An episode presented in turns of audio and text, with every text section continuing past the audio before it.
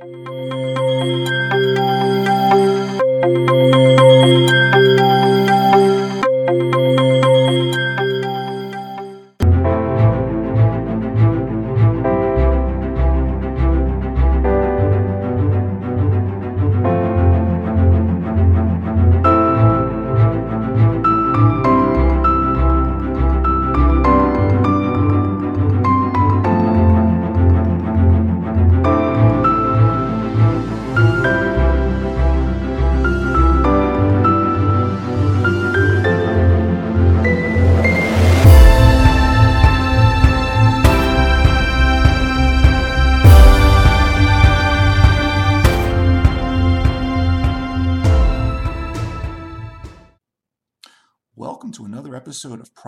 Potential, and Discussions with fascinating people designing a better tomorrow for all of us. I'm your host, Ira Pastor. Welcome, everybody, again to another episode of our show, bringing you another really fascinating guest today who is helping and has helped to create a better tomorrow on many different fronts.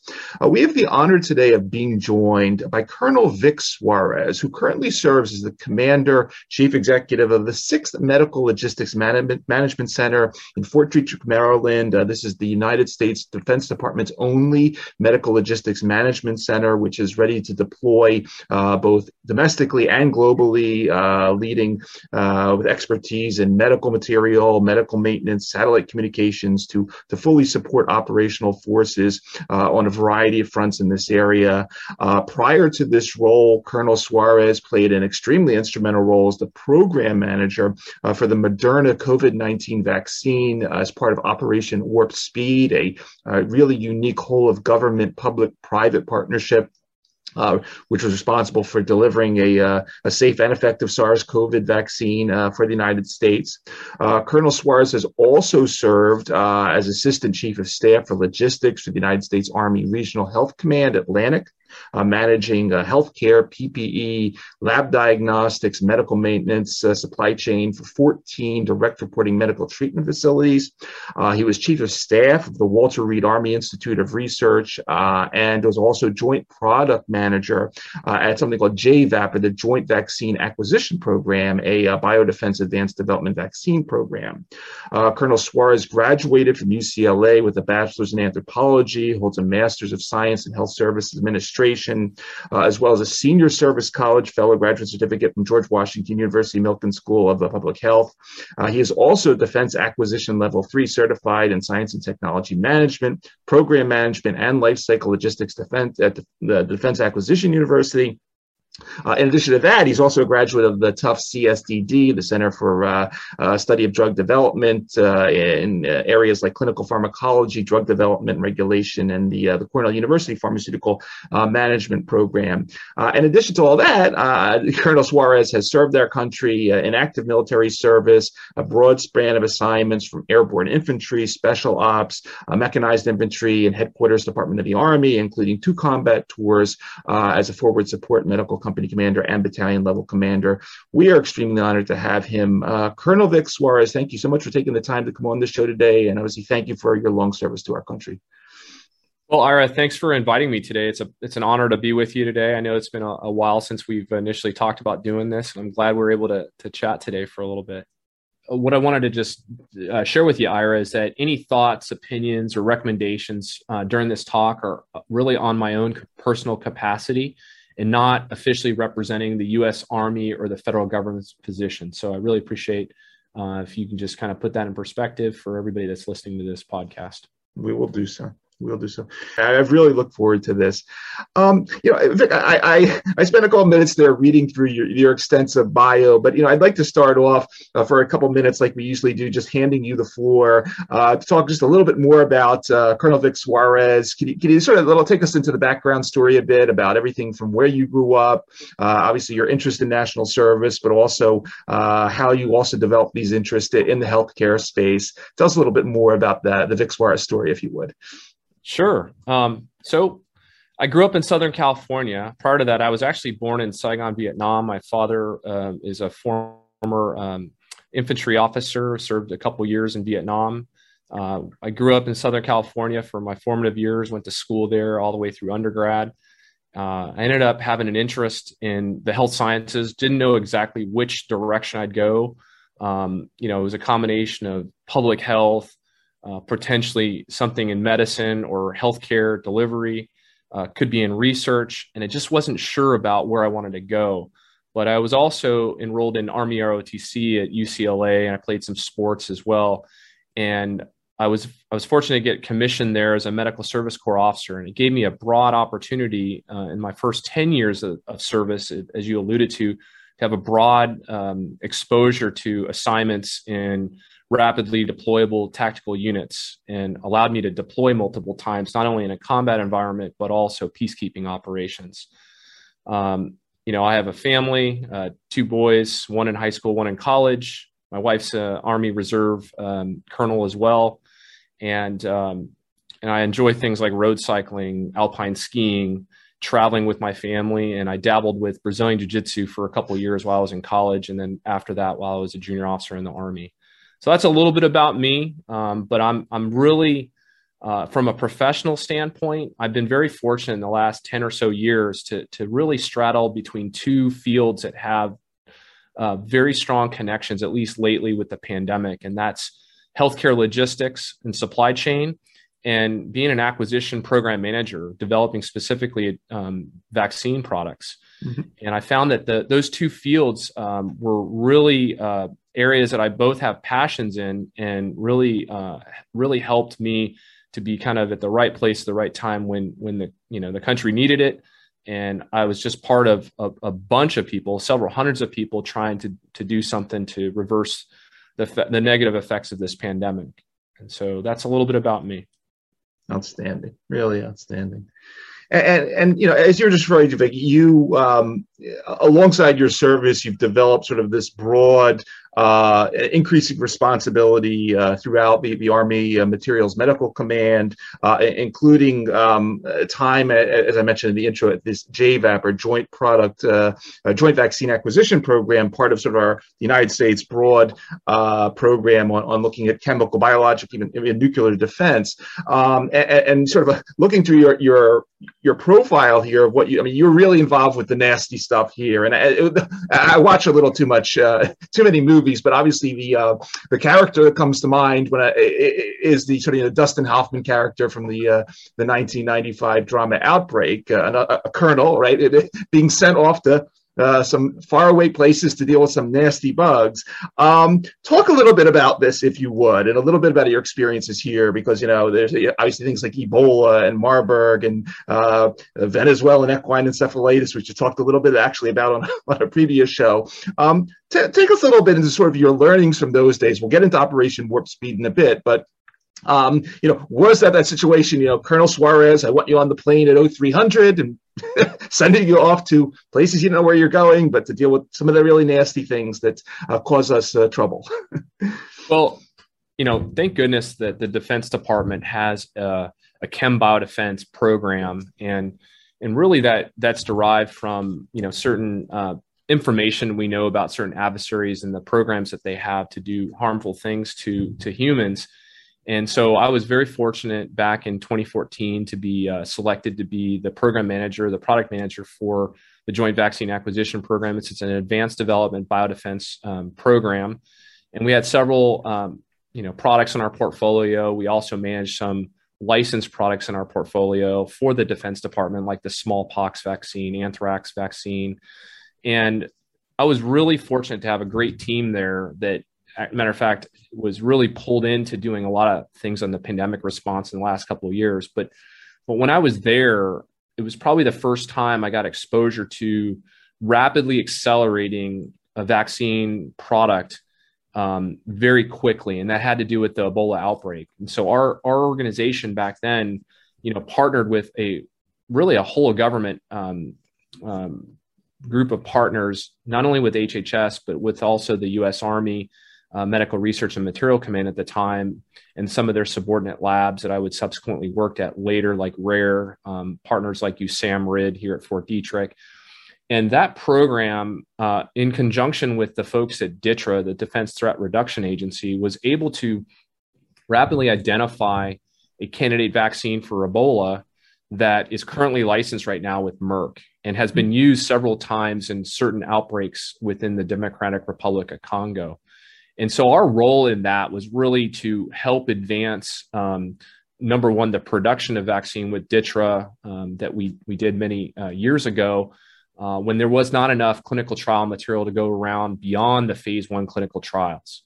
We needed to make sure that there was uh, enough material so that we can go into phase two and phase three clinical trials in West Africa, do things like ring vaccination trials, see if we can get an efficacy signal, and possibly see if we could stunt the the um, you know the progression of disease in West Africa and then prevent the spread uh, throughout the world.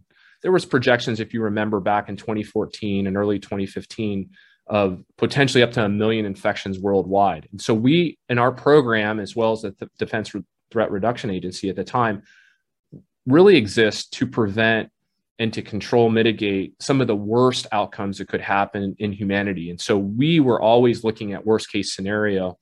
And we wanted to find out if there was a way to produce this material, get it in the hands, uh, put money in locations uh, where we could do certain testing, whether it's animal testing at USAMRIID, uh, making diagnostic assays to actually test the efficacy or the immunogenicity of the vaccine. And through investments that we did, plus with other partners in the federal government, you know, we were able to actually help, you know, get that vaccine deployed for phase two and three clinical trials and ring vaccination trials, and really helped eventually Merck go to licensure in 2019. And that was a pretty rapid, you know, prior to, to Operation Warp Speed, four years or so, four and a half years was pretty fast for getting a, a candidate vaccine uh, to licensure. And that vaccine's been used multiple times to kind of stunt the proliferation of, of outbreaks within West Africa. And uh, so that was really my first exposure to kind of knowing a little bit about different ways, taking a little bit of calculated risk on how do we find the critical areas that we need to reduce some bureaucracy, put some effort in to help accelerate the advancement of a vaccine and and I think that experience really you know kind of shelved away for a couple years was able to be brought forward when I got called on to Operation Warp Speed, and so that was a really uh, great experience. It was a great team, and there's a really a good reason why the nation has the the, the Joint Program Executive Office for Chem Bio and Radiological and Nuclear uh, Defense. It's it's an absolutely essential program to the country. Absolutely, absolutely indeed, and. Um, now, you, know, you mentioned Operation Warp Speed. Um, now, a couple more years past JVAP, uh, we, we get COVID on the scene. Um, the uh, the initial funding, and I, I don't think you know the public knew too much about this, but we went up to about 18 billion dollars originally. I guess allocated through BARDA, which is another unique organization, the Biomedical Advanced Research and Development Authority, part of HHS. Uh, you bring together uh, industry, uh, you bring together the military. Um, again, if you would mind, Vic, because this is a very important story. Um, obviously, we know why you were picked for this, um, but but talk a little bit about the background here, um, sort of um, when you were picked, uh, how you know you were decided. You know, you, Vic, you're going to go to Moderna, and you're going to speed things up there. And thank you, because I am a Moderna uh, uh, vaccinated person. Um, uh, take us a little through this, because once again, we we saw it on the news, but take us into a little bit of, of what you can tell us about uh, from the point that uh, Colonel Vic Suarez, oh, you're part of this, and you got to make this vaccine happen. Right. So in when when the outbreak started to kind of really affect the country with a lot of the shutdowns in March, I was currently assigned to Regional Health Command Atlantic as their, you know, I was what they call the G4 chief, uh, you know, assistant chief of staff for logistics. So in a in a normal large medical system, it'd be like the the director of supply chain for a, a large health system. And at the time, for the first two or three months with my team, we were trying to just ensure the continuity of healthcare delivery, right, with PPE and all those things you mentioned. And then what happened was, as we got into um, late May, early June, we had really um, gotten to a good place as far as getting a handle of converting the chaos into some some type of order in the regional health command. And it was at that time that all of a sudden i got the call in june uh, and i had you know i got a call from a, an 06 colonel. Uh, i knew operation warp speed had been announced um, and I got a call from this colonel that I didn't know, and he said, "Hey, um, you, have been selected to go to Operation Warp Speed." And I said, "You know, I think it was like on a Friday," and he's uh, and I said, "So when do I need to show up?" And he says, um, "What about Monday?" I was already assigned to another place at Fort Belvoir. I was kind of involved in that. I thought I was going to be in that job for about a year, and and literally I had a couple working days to report, and all I was told was that I was going to be a vaccine program manager. And so I started doing some research about, hey, what are the vaccine candidates? You know, at this time I'm I'm focused on getting lab diagnostic equipment. I'm getting viral transport media. I'm trying to distribute PPE across a bunch of different states uh, in our healthcare system. And I'm now kind of converting back really, really quickly back into advanced development. So I had to turn that kind of mindset back into, you know, okay, well, I'm going to go back into biotech development type stuff. And so when I got to the organization, you know, we were in the Hubert Humphreys building in uh, downtown, mostly out of the seventh floor um, down in Washington, D.C. And, and, and I knew some of the players that were there. Um, some of them had already gone before me. There was another officer that was our operations officer that at Regional Health Command Atlantic that got pulled about two or three weeks before me. And a lot of the colonels that were brought there were trying to help the senior staff kind of build the organizational structure. Mm-hmm. And they were at the same time rapidly trying to recruit the, the members of the team. And so, from what I understand, you know, General Perna got pretty much carte blanche. Whoever he could, he wanted, he can get on the team. And so, what I found out subsequently is it didn't matter if you were in command, it didn't matter if you were across the country or another country if your name got nominated and you got screened and selected, you were you were pretty much going to this organization, and they were looking for skill sets um, other than just vaccine program managers. That was my background uh, before why I got pulled in, uh, I believe, and and also my experience at JVAP. But there were people that got pulled into this assignment that had really strong background in operation systems analyst work, like like ORSA type people, data analytics folks people that had strong, uh, deep knowledge and experience at the senior level. So people that have been over 20 years in, in their careers uh, to be specialists in certain areas. And so I didn't have much time. I originally went there and I looked at um, the portfolio and I was, you know, my experience told me like, hey, my experience was to to maybe be a PM for one of the the teams that um, were aligned to one of the bigger companies. So you know that that's where I was comfortable. My bias was, you know, a lot of the you know those companies that had previous experience with getting vaccines to licensure really had the best shot at doing this, and I, I had really a hesitation with some of the smaller companies. Uh, but uh, there was a, a, senior leader there that was in charge of vaccine development who said, "Hey, uh, Vic, we want you to go on the Moderna team." Um, and at first, I, I, really didn't know much about Moderna. I just heard that, you know, you know, I, I heard of them. Um, they were in the news quite a bit. They were making some, you know, bold statements, and you know, they were a relatively small company. You know, less than a thousand employees. They were really a clinical stage uh, company that had real no no commercial uh, products, um, nothing ever approved, and so I was really hesitant um, going to a team um, that had that product but I tell you, um, after getting to meet the, the, team that was pretty much uh, staff from BARDA and interagency, but also meeting with the Moderna team, after about a week or two, my mind completely, I think, changed when I when I read a lot of the the information, the pharmacy manual, how you know the manufacturing process, and really the the technology itself, and kind of got to meet the people because that's the other aspect that I was able to compare with previous experiences working with smaller companies. And there was just a distinct difference when working with this team, not only at the BARDA, HHS, and CDC people that were matrix to this program product coordination team, but when I got to meet the people at Moderna,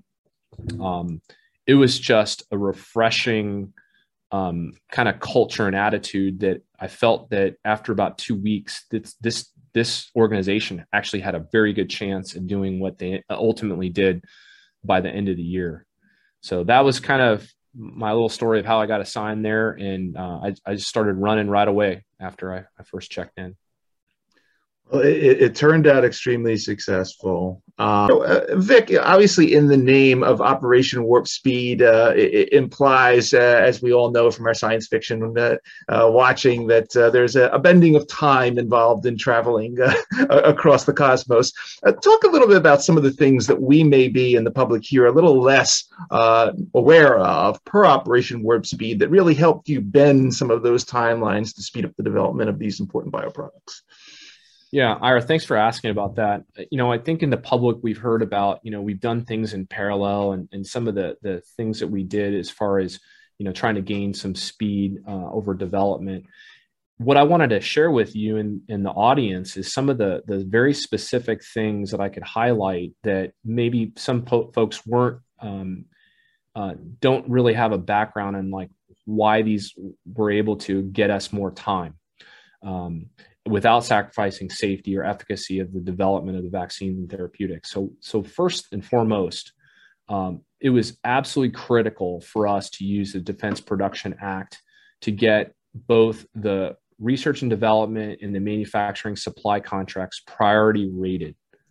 That is absolutely fundamental to scaling up the manufacturing of vaccine, as well as access to key raw materials, pieces of equipment, and and anything associated with producing any of the vaccines or therapeutics. By by getting that priority rating, uh, which is we call a DO rating, uh, we were able to award letters uh, to various manufacturers. In this case, with the Moderna Product Coordination Team, they were the first organization to get one. And for being a small company, you can imagine they're in the normal marketplace would be nowhere in priority or allocation for any of these key raw materials. But because the the government was able to award those priority rated contracts they were instantly able to go to the front of the line to get key uh, key materials to scale up manufacturing. So that's number one an absolutely critical program. I think anybody that is looking at doing something enormous uh, needs to study up on the defense priorities and allocation system. It's really a, a program that is administered by the, the, the Commerce Department, but is is day to day given authorities to the Defense Department and also Health and Human Services for health priority resource and allocation system. So there's there's actually two aspects that the DoD and HHS can actually implement under the Defense Priority and Allocation System. The second one that a lot of people don't know about was, you know, you heard about all the clinical trials, especially the large phase three clinical trials. We would not have been able to do or include as many clinical trial sites that we actually had in the program unless we expanded the footprint of a lot of the clinical trial sites. What a lot of people don't realize is that some of the sites that we had were not conducive to having a lot of people off the street, if you will, to come in during an active pandemic and to be screened and to be brought in for the various visits required in a phase three clinical trial. So, what we did was we actually leveraged a wartime capability called LogCap within Army Material Command. And this is just think of a big contract that's like an exigency contract. In time of war, you could go to another country and basically build base camps and dining facilities and all these things right away with these large uh, industrial based contracts. We were able to uh, leverage a contract like that and use that domestically to build out uh, clinical trial site uh, trailers and additional footprint at clinical trial sites that were limited in size and they could not take on the volume of people that were to be enrolled in these large phase three clinical trials.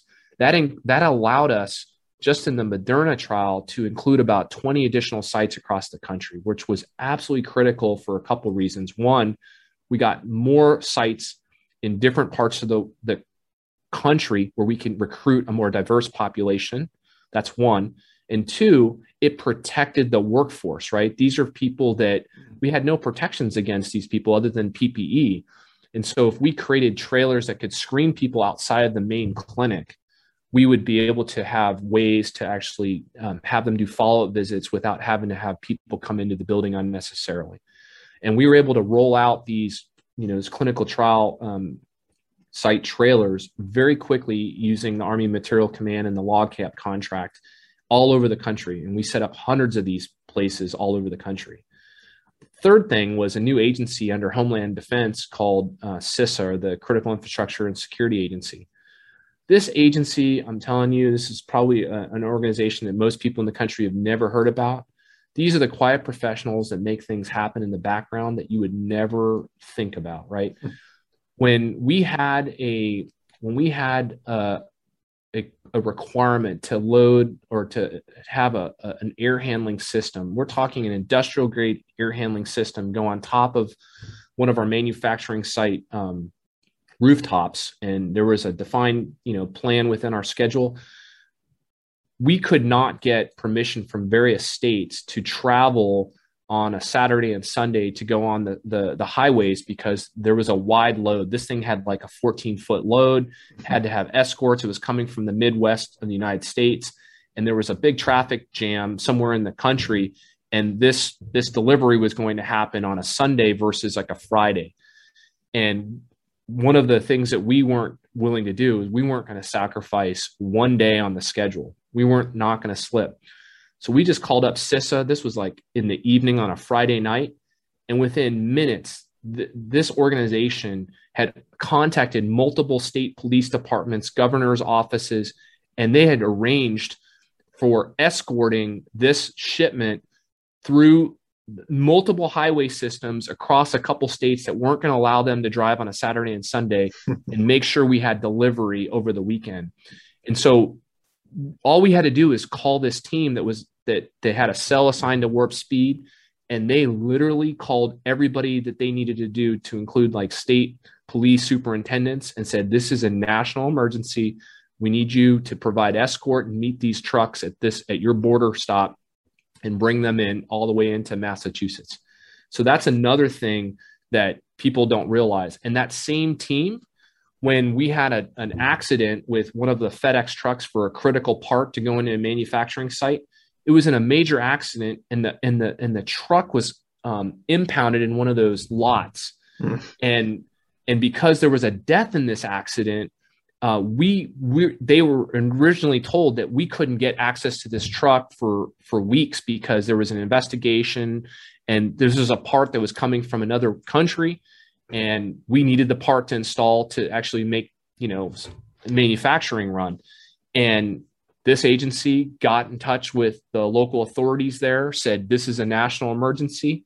Uh, we had the, the the benefit of having one of our the carriers i believe it was fedex who had a manager that worked after hours. He said, I'll meet the team there. They went into the impound lot in the middle of the night and they went through the wreckage and they actually pulled this critical part out and they got it and they hand delivered it to our manufacturing site.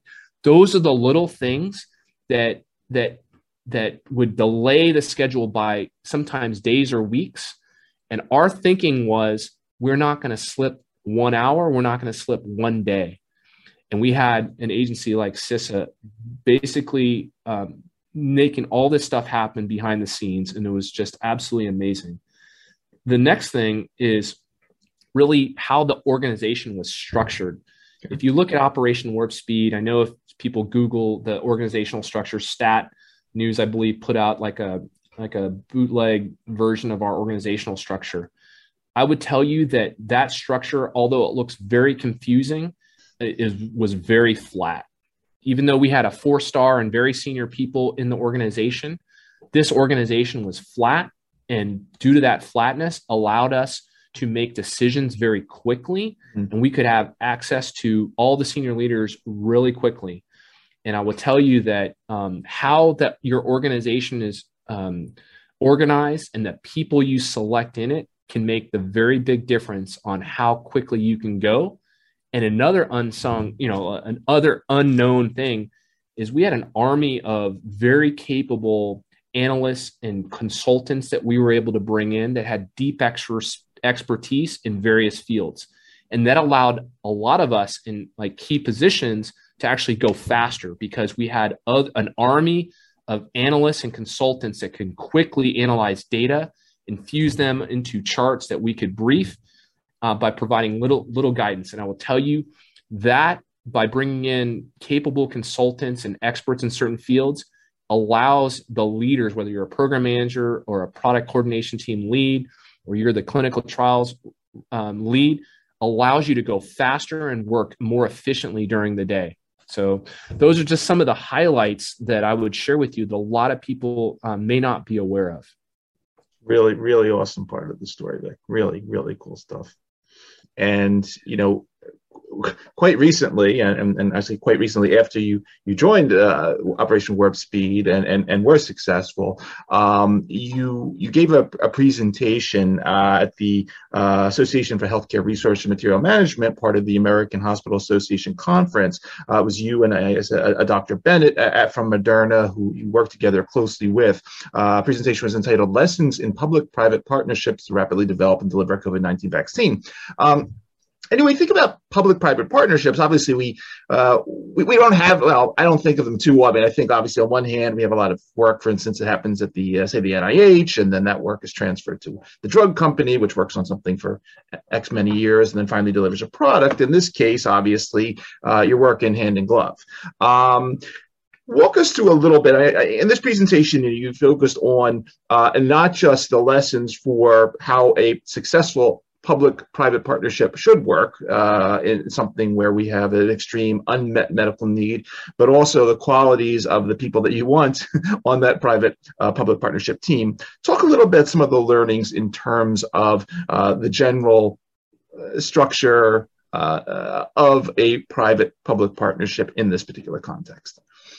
Right. I, I, think this is really kind of the the big takeaway is is really what are the the key elements of a successful public private partnership. And I've talked about in in other talks I've had um, that this is not only applicable at the national level for these kind of grand projects. And if you look at the history of our country in just the last century, right, Operation Warp Speed really just is is an example of our latest grand project right? If you look at the history of, of the Panama Canal, the national highway uh, uh, system, mm-hmm. uh, eradicating smallpox, or even the Manhattan Project, um, these are all grand projects that required really unifying elements uh, of a public private partnership. And in this case, you know, the federal government uh, could not do this without the, the, the private sector, and the private sector uh, would have a very difficult time doing this without the public sector. And so, some of the, I think, key guiding principles that uh, Hamilton and I talked about at a, at a conference we spoke at last August in, um, in Nashville was one, in order to have it, one of the first things is there needs to be an understanding of a shared vision of a short, a midterm, and a long term idea of of shared success there with what that vision is. In the case of COVID nineteen vaccine, that short term uh, goal of success was an, a, some type of an emergency authorization or licensure of a product that could be approved by the FDA that was safe and effective. The mid the midterm goal was rapidly distributing and getting that administered in as many arms as possible in the United States and then the world. And then third, the long-term one is really unleashing the power of this new platform technology and other platform technologies for all the other pathogens that we could use this platform technology to prevent or mitigate future pandemics. So what I would say is, is that if we understand that there's a short, mid, and long-term vision out there, it's much easier when you have day-to-day disagreements about one, you know, one thing here, one thing there in the contract. When you understand what our long term vision is, our midterm and our short term, it's easier to form a team that can be more transparent.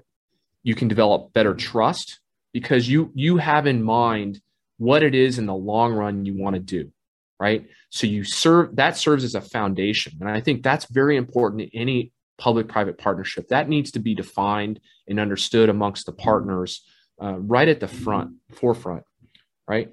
The second thing that is really, I think, indicative of the successful public private partnership is each of the partners need to recognize their roles and focus on doing what they do best.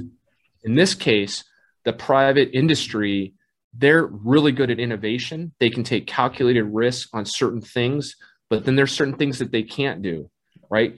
Uh, they have the flexibility to, to to to adjust things and acquire things but there are limits on what they can do based on laws, regulatory issues. And so the government's role in this case is to identify the things that we do well, which is policy, regulations, laws, whatever it is to reduce the burden and the bureaucracy on the private partner that is trying to achieve a certain goal. And I think it's very important that we focus on those areas that we do well and then have an understanding of staying in those lanes that we can better mutually support each other. I think the next thing is we need to spend more time in these these public private partnerships and focus more of our time in the transformational efforts like those things that are going to be um, evolving di- that, that, that require dynamic changes and rethinking of how we do things than the transactional and the transactional is like the day-to-day checklist of things you know um, obviously we need to have a schedule we need to have a checklist and we need to have you know certain things that we we inspect or we, we oversee from a contractual basis. But if the transactional becomes our overwhelming priority in our day-to-day efforts we get so mired in the bureaucracy of that we never actually get back to our our vision of what we want to actually make happen and so it's really about balancing and managing your your efforts and your resources towards transformational efforts and change versus just the, the nitnoid transactional. And that's another principle that we try to uh, influence within this, you know, the product coordination team uh, with Moderna and with, you know, with all the teammates that we had on the government side. I think that was really, um, those are the kind of the, the, the key principles that we believe were very, that led to some of the successes we were able to do um, in about a 10 month period. And, and Vic, talk then a little bit also then about the leadership traits because obviously um, you need certain. I, I, see the the biotech space, uh, pharma space. Say I, I, I, spent a lot of my career in it. Um, yeah, we do a lot of really cool stuff, but there's a lot of really risk averse people there that saying why you shouldn't do certain things and why things should take uh, 20 years as opposed to only 15 and so forth.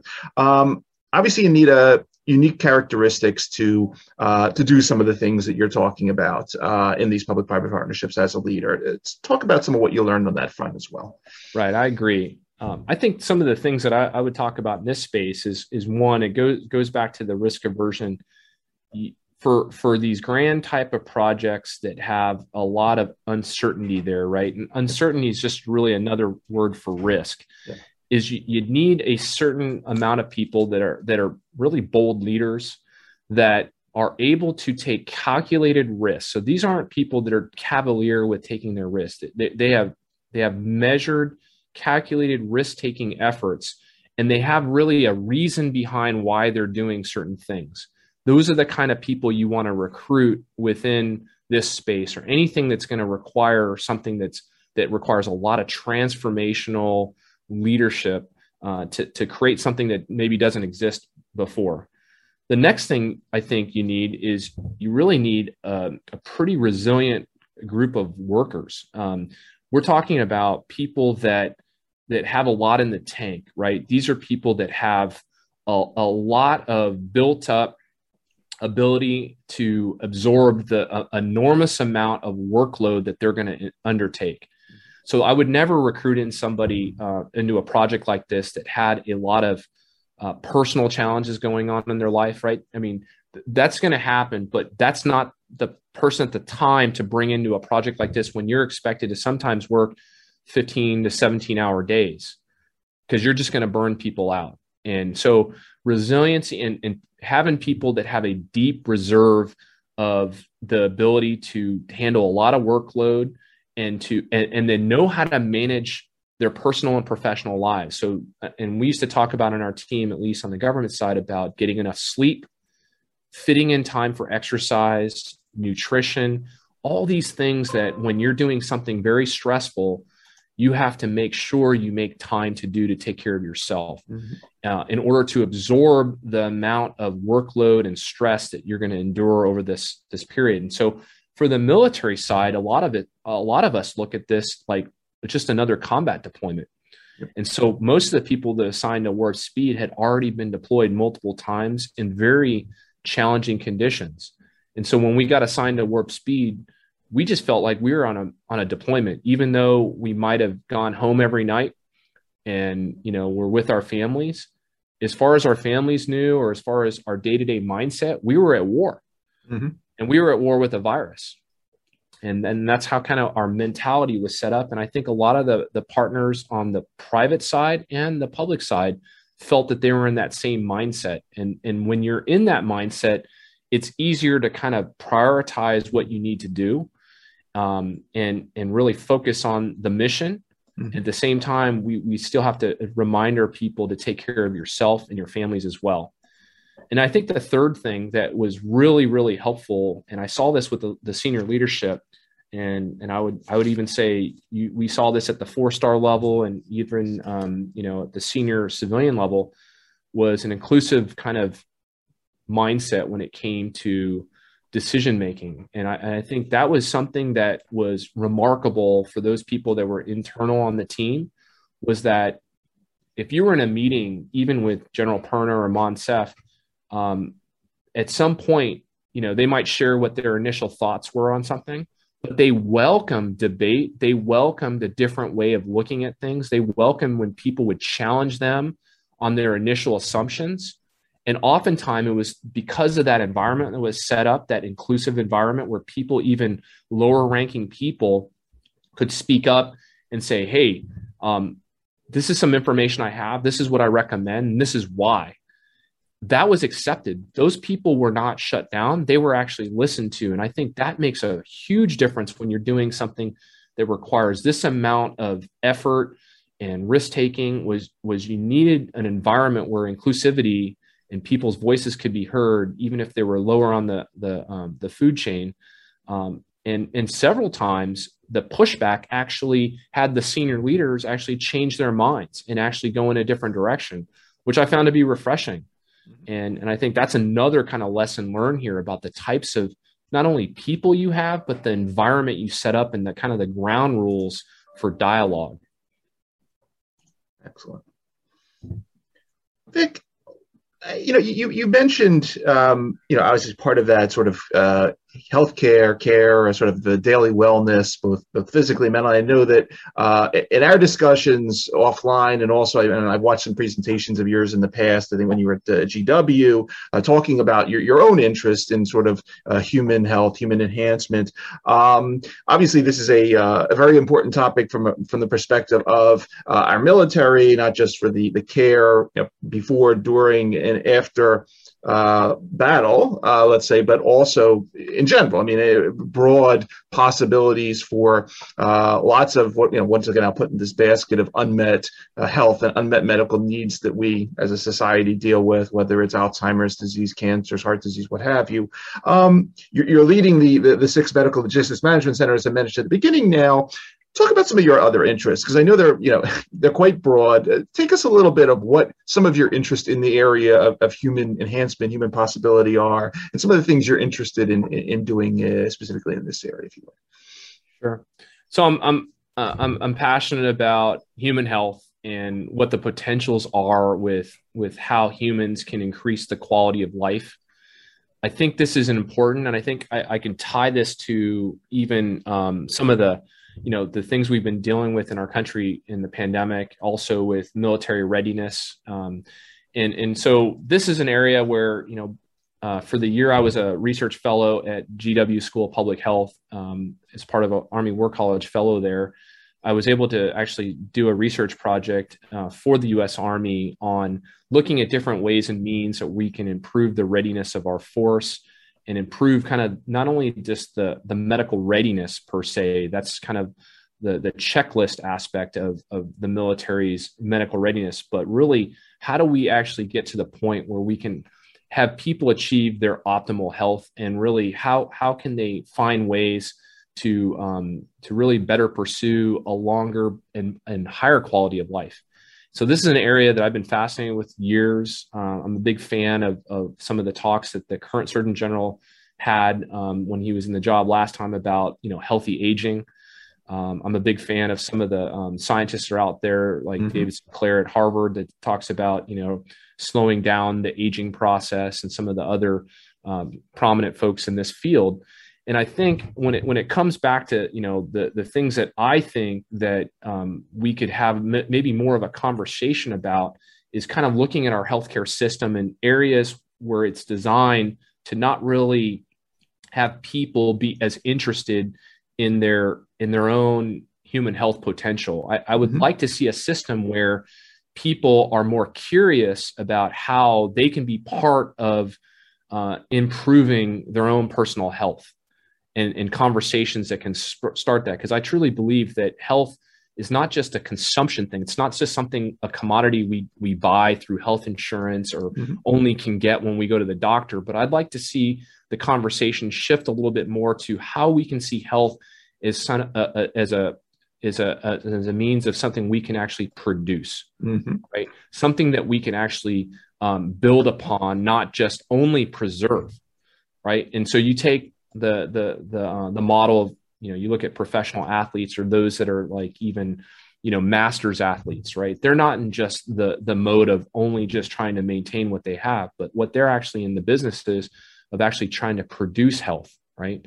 To actually get better numbers as far as their their biomarkers and and certain things that they they they feel better about themselves. They they actually can actually live longer and actually enjoy life a little bit more um, I, I think we need to have more of a conversation in that. I think one of the things that I, I you know, came, I'm, I'm an advocate for is more use and more research and implementation of health risk assessments within our model of healthcare delivery. I don't think that we do enough about um, really measuring our health risks in a way uh, where people, as really patients, understand where their health risks are and where they are, where there's potential for them to actually improve. And I think by not really seeing that on a regular basis, uh, most of us are just kind of in the dark on that, right? And we don't have a, another form to compare against people that are, are, are within our, our peer group. You know, if you're a 35 year old male or female, you should know where your your numbers are as far as all your biomarkers and your health status compared to people of your peer group. So you get an idea of kind of where you're at. And then specifically within the various domains of your health, are you at high risk? Are you at medium risk or are you at low risk? Hopefully in some type of graduated, you know, quantitative scale on a health risk assessment that's hopefully validated by NCQA that's been tested thousands and thousands of times. So it's pretty darn accurate because it's got hundreds of thousands of people that it's it's referencing, you know, health outcomes based on behavior and certain biomarkers. I don't think we have enough of that within our health system. And I think if we do, if we are able to shape the conversation more to that, then I think what ends up happening over time is that we become more interested in being part of the equation. And I and so the other part of me that says you know is into the biotech and, and the development of, of technology i think technology alone can't solve everything mm-hmm.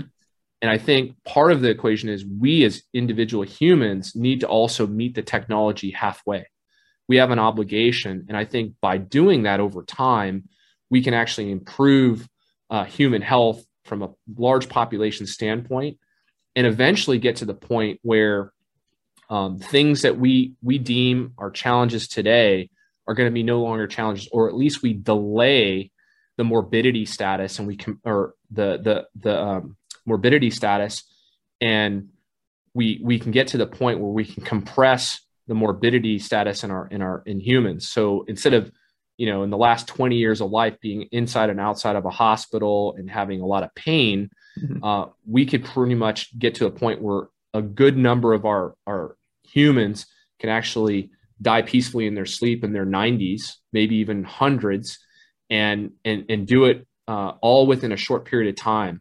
Um, you know, maybe getting sick and not being in and out of hospital. And so that's kind of where I'm a big fan of, of, of really is the idea of comp- compressed morbidity yeah. and how do we get there? Yeah, that uh, that that that whole health span uh, concept has been very hot lately, and it's uh, it's clearly an area that uh, we're going to be seeing a lot more of. I'm I'm, I'm, I'm in complete agreement with you on that. Um, you know, it, it, got it got me thinking a bit um, because you know, I've I've had the opportunity over the last couple of years to do several shows with with folks from DARPA, um, and the and for our listener, the, the Defense Advanced Research Projects Agency, which uh, is is pretty, you know, a, a lot like a, a public-private partnership in a way that you have, you know, these really great people in, in the Defense Department, but working uh, with partners and so forth. Some really cutting-edge stuff in terms of spinal cord injuries and epigenetics and all the types of things you were mentioning. Um, and it got me just thinking because you know a, a couple weeks ago the the president announced this uh, ARPA H uh, project, which is going to be sort of our DARPA for health in the United States and taking sort of these big risks, as, as you've been talking about in health. And once again, whether that's Alzheimer's or cancer, whatever. Um, I was interested because, it, it, you know, there's been a little debate going on. I've seen in the news, you know, that, that this ARPA-H thing, uh, some people want to run it like DARPA, uh, really a lot of risk taking, uh, uh, and some of them put put it in the NIH where things happen maybe a little slower. Um, if the president was to call you tomorrow and say, "Here, Vic, you got to set this thing up for us. Um, how, how would you model something like an ARPA H uh, to, to take care of some of these other issues that we have coming our way, whether it's a tsunami of Alzheimer's disease or uh, the cancers that we're, we're not dealing that well with yet, uh, and so forth? What are your thoughts on ARPA H? Yeah, so what I'd say in general is that I'm not I'm not opposed to the idea, especially these grand projects to get after things that really we've had underinvestments and, and projects against what I would say is, and I go back to some of the grand projects that our country has um, dealt with.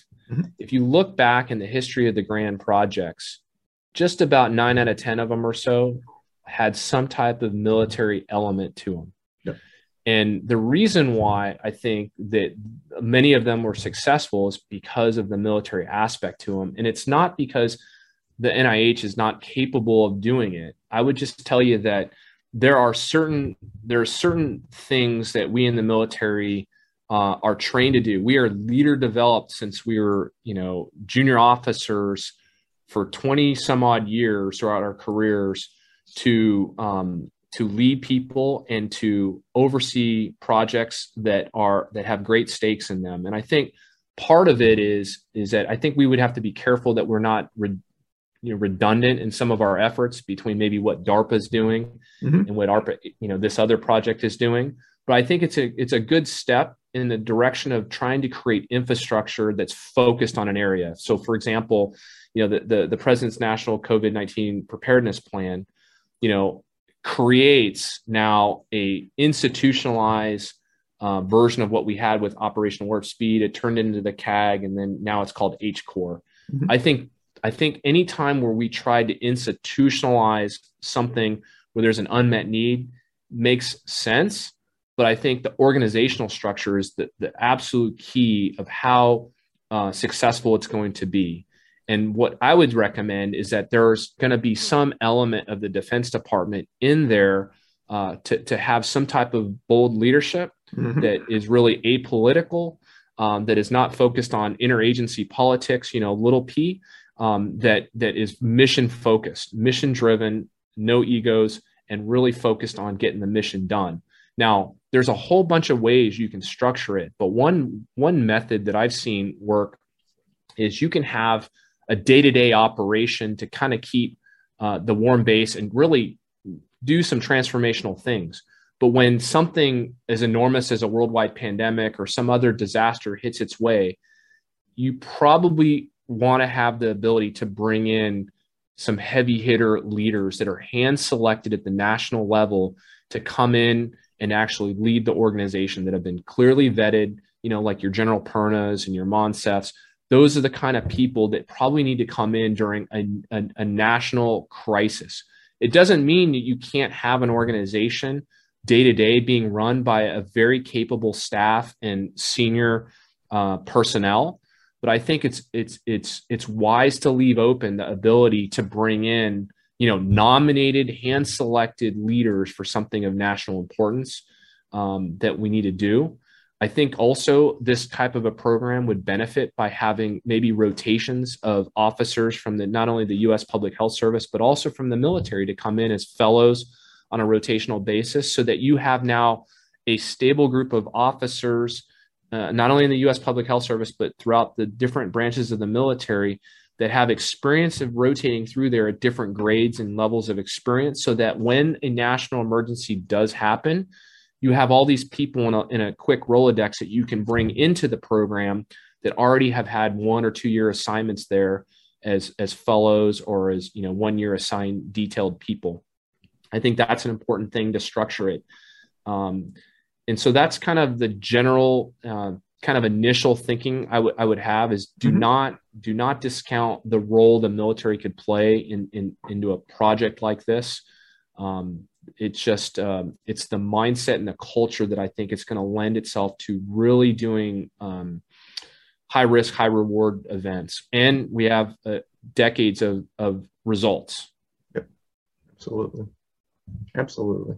I, I, appreciate your insight on that. I um I, I figured you know with your long expertise at the intersection of all these programs, um, you'd, you'd, be able to give us a really good lay of the land on that, and, and I really appreciate that feedback. Um, Vic, obviously, you know you've had this fascinating uh, journey to date. Uh, you've met many fascinating people along the journey. Talk a little bit about some of the mentors, if you would, uh, that you've had along the way that have kept you on this path, uh, as well as some of the people that you've mentored, um, because it is obviously, as you've mentioned, it's, it's a major team effort. Talk a little bit about mentors, if you would. So, Ira, I think one of the the things that you know for folks that that have had opportunities like me to be in successive leadership positions and uh, positions of responsibility, it, it, it, doesn't come without a lot of uh, intentional mentorship. I've been very fortunate for um, over 20 years to have been mentored by uh, people that have had extensive experiences not only in the military but also in the private sector.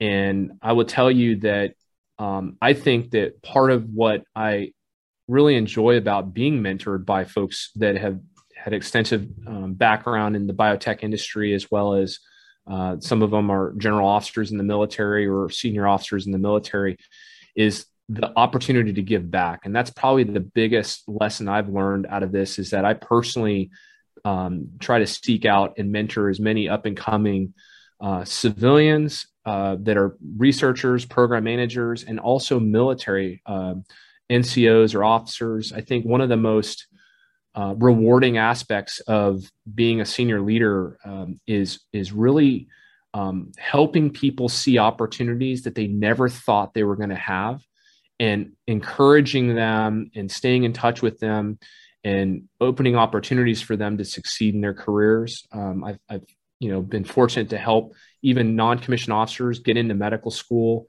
or um, encourage a couple ones that I have right now to to uh, pursue um, terminal degrees, a doctorate program, a doctor of physical therapy.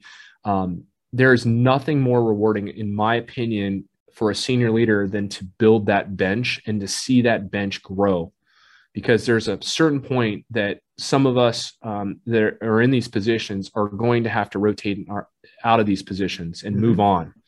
And so it's really our obligation, in my opinion, to to grow that bench. And I think this is a key aspect of anybody that's looking for um, successive roles and responsibilities is mentorship absolutely has to be a big part of that. I think there's a strong desire within the scientific world uh, for a yearning for mentorship. And, and, I, and I encourage anybody that's working in any of the STEM fields to make that a part, a major part of their of their daily priorities is to continue to mentor people and develop organizations where mentorship and growth opportunities are always prioritized. Um, and I, I, would tell you, this is probably a key aspect of, of why I think I'm in certain positions that I've, I've, been able to have is just just due to that mentorship. And um, and I think that that would be one key lesson that I would share with anybody uh, that, pursuing anything that's of, of any challenge. Outstanding. What's uh what's coming up next? I mean, obviously, uh, you were at the the the HA healthcare conference. Uh, are there other places that the, the public can see you? Obviously, can't come visit you Fort Detrick, but um, other things that are begun, coming up in 2022 that you can talk about. Uh, any other conferences you're going to be at? Uh, talks you're going to be giving. So recently, I, I was just at uh, the World Vaccine Congress 22. Uh, that was just about a week ago uh, down in Washington D.C. That was the first time in three years we we assembled almost 2,000 people from the world to talk about you know vaccine development, and it was just it was just an amazing experience to to be there. I wasn't a speaker at this event. Okay. Um, I was in a lot of the talks. Um, it was great to see a lot of friends and colleagues, you know, advance the science, talk about um, some of their work throughout, you know, industry and the government. Um, kind of the next kind of engagement I'm going to be speaking at is uh, is a symposium in North Carolina on the 8th and 9th of June. It's a North Carolina state level. Um, I guess it's it's kind of promoting the medical biomedical industry within the state of North Carolina. Mm-hmm. And um, several of us military leaders were invited to be speakers or panelists um, there on the 8th and 9th of June in, in Chapel Hill, North Carolina. And then right now, I, I know I'm, I'm speaking at least twice at the AHRMM 22. Um, that's the Association uh, for Healthcare Resource and Material Managers. Managers. It's a it's an organization under the American Hospital Association that runs an annual conference. That one's in Anaheim in August, and I'm going to be speaking there about setting up, um, you know, kind of lessons on setting up a medical logistics crisis action team and I'm also going to talk a little bit about my organization, the Six Medical Logistics Management Center, there as well within the DoD track. So I have one track talk I have to the general population, mostly civilian healthcare supply chain directors and people in the civilian healthcare supply chain business. And then um, also we have a DoD track there in um, in August as well. So that's kind of the next couple uh, speaking engagements I have, and um, you know, so that's kind of what we have for the next couple of months. Awesome, outstanding. Um, Vic, I mean, it's a it's a fascinating story, a fascinating journey you've been on. Um, I take my hat off to everything you you've been doing. Uh, I want to continue to follow you and, and watch you progress through all these important programs uh, because it's it's doing so much to uh, to benefit uh, society, well, not just here in the U.S. but around the world. Um, and, and, I really wish you the best with all of it um, for for everybody that uh, is going to be listening to this particular podcast uh, across the various uh, networks or watching on the YouTube channel. Again, you've been spending time with Colonel Victor Suarez, Commander, Chief Executive of the Sixth Medical Logistics Management Center, Fort Detrick, Maryland. Uh, Vic, I want to thank you again for taking the time to, out of your schedule to come talk to us for a little while and educate us on everything you've been up to. Obviously, thank you for doing it and thank you for your long service to our country. And as we like to say on this show, uh, thanks for helping to make a better tomorrow for all of us via what you've been up to. It's a really wonderful story. Thank you, Ira. It's been an honor to be with you this afternoon and uh, really appreciate it. And I wanted to just emphasize, you know, all the projects I've been on, it's all it's all about teams. And it's it's about forming that team. And there's hundreds of people that were involved in in some of the projects that we worked on at operation warp speed. And even going back to the Ebola outbreak and, and trying to rapidly accelerate a, a, vaccine candidate against Ebola, it's been hundreds of people in the background. I've been honored to be, you know, in these positions during these times of crisis, and uh, it's it's I learned so much from working on teams and really helping develop and lead teams. But it's really a team effort in this endeavor. Got it. Well, it was an honor to be able to profile you, and really appreciate it. All right, be well, Vic. Good seeing you. Good seeing you.